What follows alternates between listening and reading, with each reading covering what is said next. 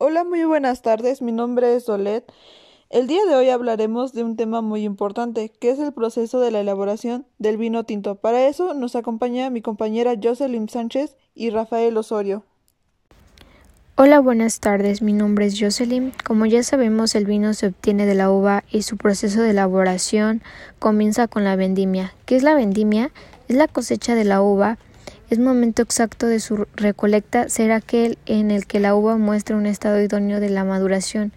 Es particularmente importante el nivel de azúcar que representa las uvas, ya que de ello dependerá la fermentación y el nivel de alcohol que presentará el vino. Para empezar su proceso, la cepa pasa por varios procesos en el cual tiene diferentes etapas. La primera etapa es el espalillado en donde se separan las frutas del resto del racimo y a esto se le conoce como raspón. El objetivo de separar las uvas de las ramas y las hojas es evitar que aporten sabores y aromas amargos. El segundo paso es la compresión. Los granos de uva se pasan por una máquina estrujadora o pisadora con el fin de romper la piel de la uva de manera que se obtenga gran parte del mosto y así facilitar el siguiente proceso de maceración. El estrujado no debe ser demasiado exhaustivo ya que hay que evitar que rompan las semillas de las uvas o podría aportar sabores amargos.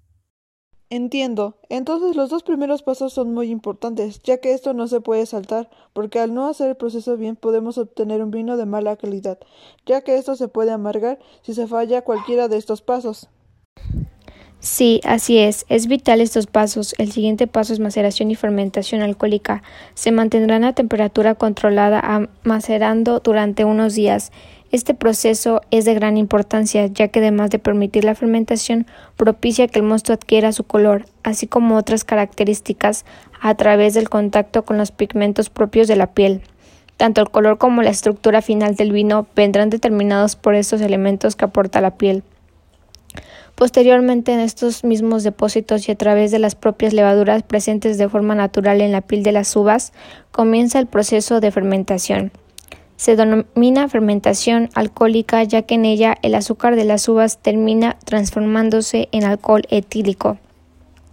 Este proceso durará, según el tipo de vino que se pretende elaborar, entre 10 y 14 días y debe transcurrir a temperaturas no superiores a 29 grados centígrados. Al pasar este tiempo se produce el descube, mediante el cual se transfiere el líquido a otro depósito. Entonces, después de eso viene algo que se llama prensado, que es posterior al mosto que se produce en la fermentación. Aún contiene grandes cantidades de vino, por lo que es sometido a un prensado para extraer todo el líquido obtenido del vino. Es rico en aromas y taninos, que no se mezcla con el obtenido en el descubé. Estos dos vinos se utilizan para la elaboración de productos diferentes. Sí, así es. Ese es el proceso posterior a la maceración y fermentación para obtener todo el mosto posible. Pasando al siguiente paso es la fermentación maloláctica.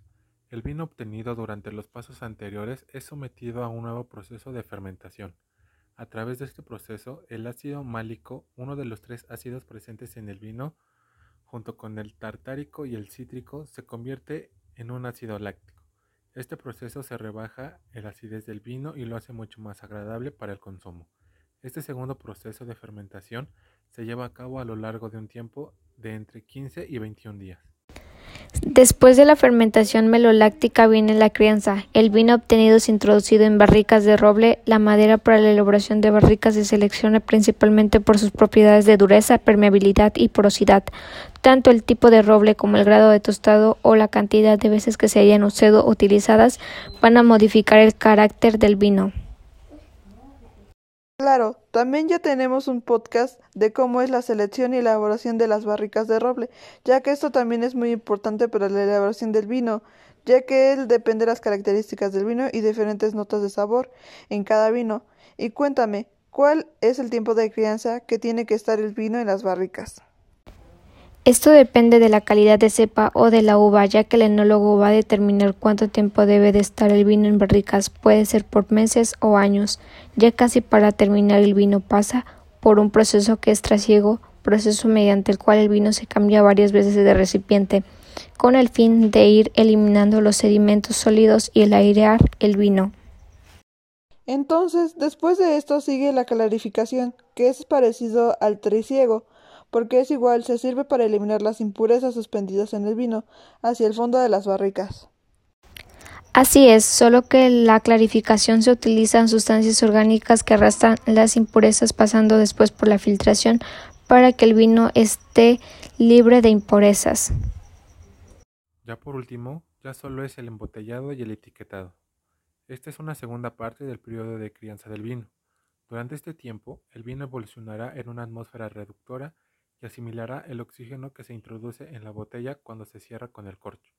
El envejecimiento en botella es también importante, ya que permite que el vino se estabilice y que los aromas y propiedades que haya adquirido en la barrica encuentren un punto de equilibrio y armonía. Esta información fue de vital importancia, ya que dependiendo de los tiempos de crianza que se den tanto en barricas como en botellas, obtendremos como producto final un vino de crianza, reserva o gran reserva. Este método que hemos visto de la elaboración del vino tinto más común extendido en el mundo. He ido innovando, el proceso ha llegado a niveles tecnificación impresionantes, pero es esencial, en el mismo que se empleaba cuando se descalzaban para pisar las uvas. Esperamos haber conseguido que esta información sea de utilidad, más conocer el increíble mundo de la enología. Con eso nos despedimos y hasta la próxima.